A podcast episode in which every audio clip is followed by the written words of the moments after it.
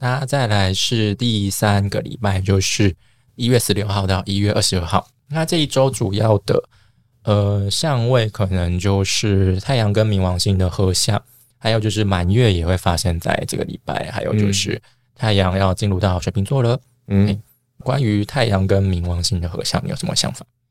我觉得这个相位就很像你拿一个手电筒去照一个没有灯的地下室，那会照到什么？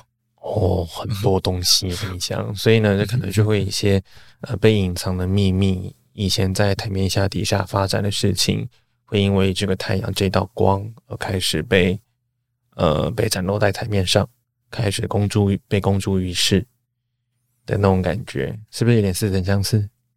对，好像。刚前面讨论到的那种感觉，但我觉得金明啊不是金明日明和像，嗯，你刚刚说就是拿手电筒照底下是嘛，嗯，对，就有点像是那个聚光灯，嗯，它不是打在主舞台上面，它是打在后台那边那种感觉，对，打在一些平大家不平常不会注意到的角落，嗯，所以就可能有一些台面下的东西就是会被挖掘出来，嗯，就是被。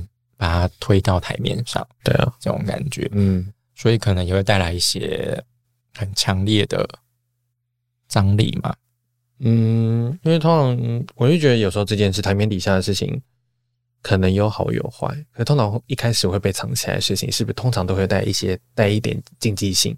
为什么一开始我要在地下室做这些事呢？我要在角落做这些事，因为它不容易被看见呢。我会觉得有点像是可能有一颗未爆弹被。挖出来，嗯，但是那个爆的程度会大还是小？我其实有点说不太准，因为其实这一组相位它也没有在跟其他比较带有杀伤力的行星形成，嗯，其他的相位，对啊，所以也有可能就是揭露出来了，但是后续会造成很大的影响嘛？也未必，也未必，对，就可能大家看到了，但也觉得哦。不意外，这种感觉吧。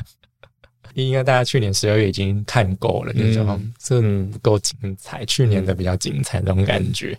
哎，那再来就是满月。那这次满月是在巨蟹座，那是会发生在二十七度上，那是在巨蟹座，所以是月亮很舒服的状态的满月，而且又是满月，所以会是一个很情绪很满、很丰沛。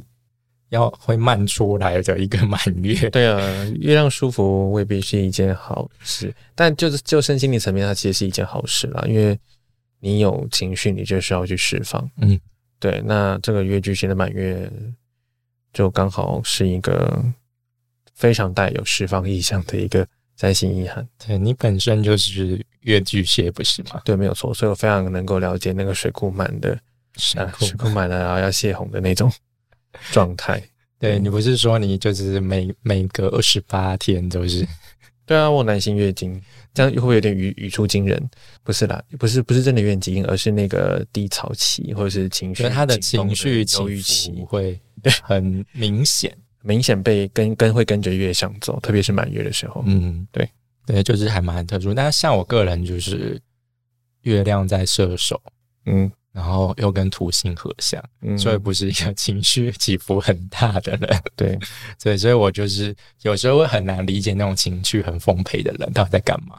其实我也没有丰沛，就是你大家已经觉得巨蟹座一定是这种啊很多，但我一直都以来都觉得我的情绪只有一种，就是愤怒。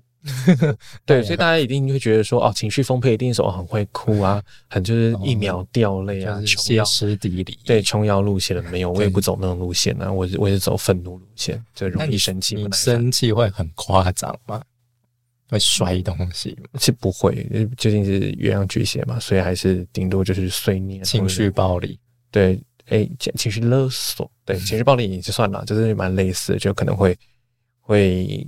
用这样的方式来表达自己的不满，可能就会就是会碎念，嗯，一直有一些言语上的微博，嗯，OK，好，那但是这一次月亮是在入庙嘛，所以他我觉得入庙也不见得就是入庙的状态下，在情绪发泄上可能也不见得一定会带来比较负面的影响嘛。嗯，我觉得就情绪发泄这个面向，它其实是好的，嗯。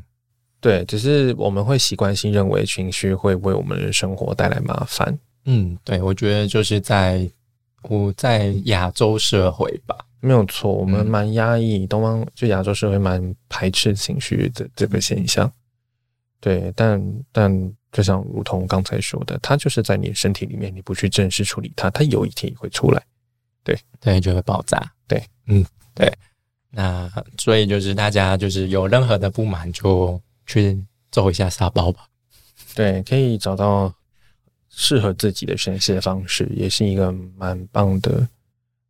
不只是在这个形象，是对整个人生的发展上，或许都有一个还蛮好的帮助。对，嗯，他以一个活生生的例子，对，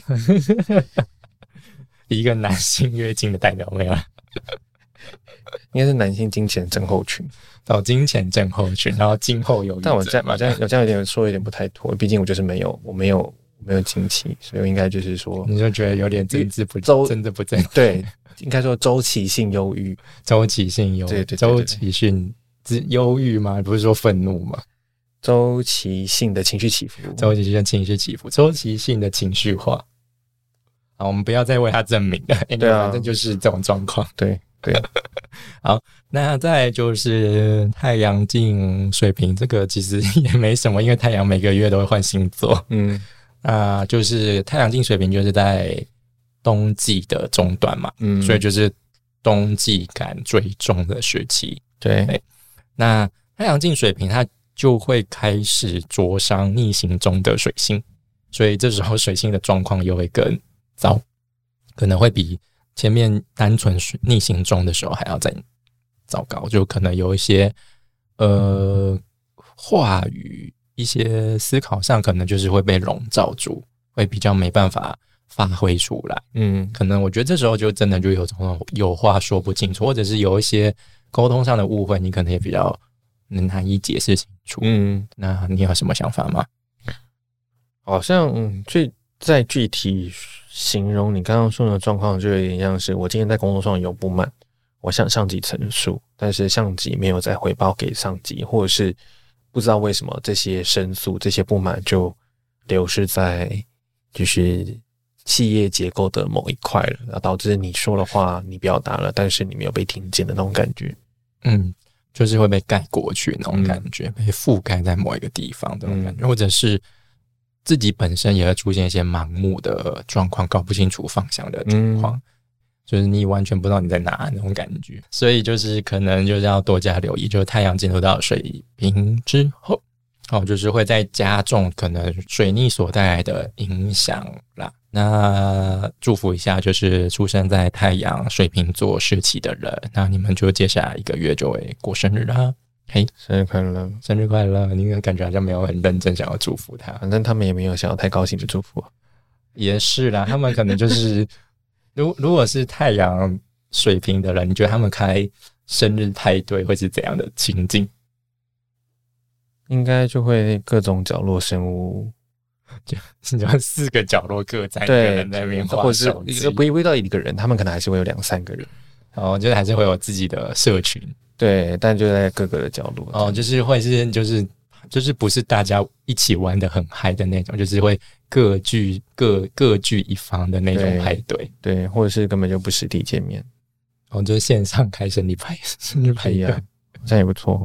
对，好像也不错欸嗯，对吧？因为你毕竟是上升水平嘛，你应该多少对水平的能量有一些熟悉。而且太阳不是这样就会进入到你的一宫，对啊，你是不是能见度会？你是那时候要多多曝光。一月二十号过年，过年的时候你只即将要你农历年了。你只想飞，对啊，农历年就要进入还是休眠，认真更新一下你的分砖？那时候不会有人在看，不会啊，大家都很期待你的发文呢、真的，我今天好想好想知道你上升系列到底什么时候会更新完。你还有五个星座，会尽量维持原本有的速度，如果可以加快，我你文本的 tempo 也不知道，你的文本的没有 tempo 啊。对啊，你没有 tempo，没有 tempo 对，你非常的随性，就是有空的时候就发一下这种嗯。感觉，对，就感觉就是等你发完整个系列，可能就是二零二二年底了，嗯，或者是二零二三年，不要了，不要吓大家，应该不会了。我希望能够在二零二二年中把它全部你发是 我发誓，等一下发誓了。如果年终他没有更新完就，嗯，好，你这什么啊？这什么啊？这不是就是不成立的？我知道啊，好，那不是要放在背后，你给大家看到就 没用。好了，我们就希望他能够在二零二二年上半年把它该更新完的更新完。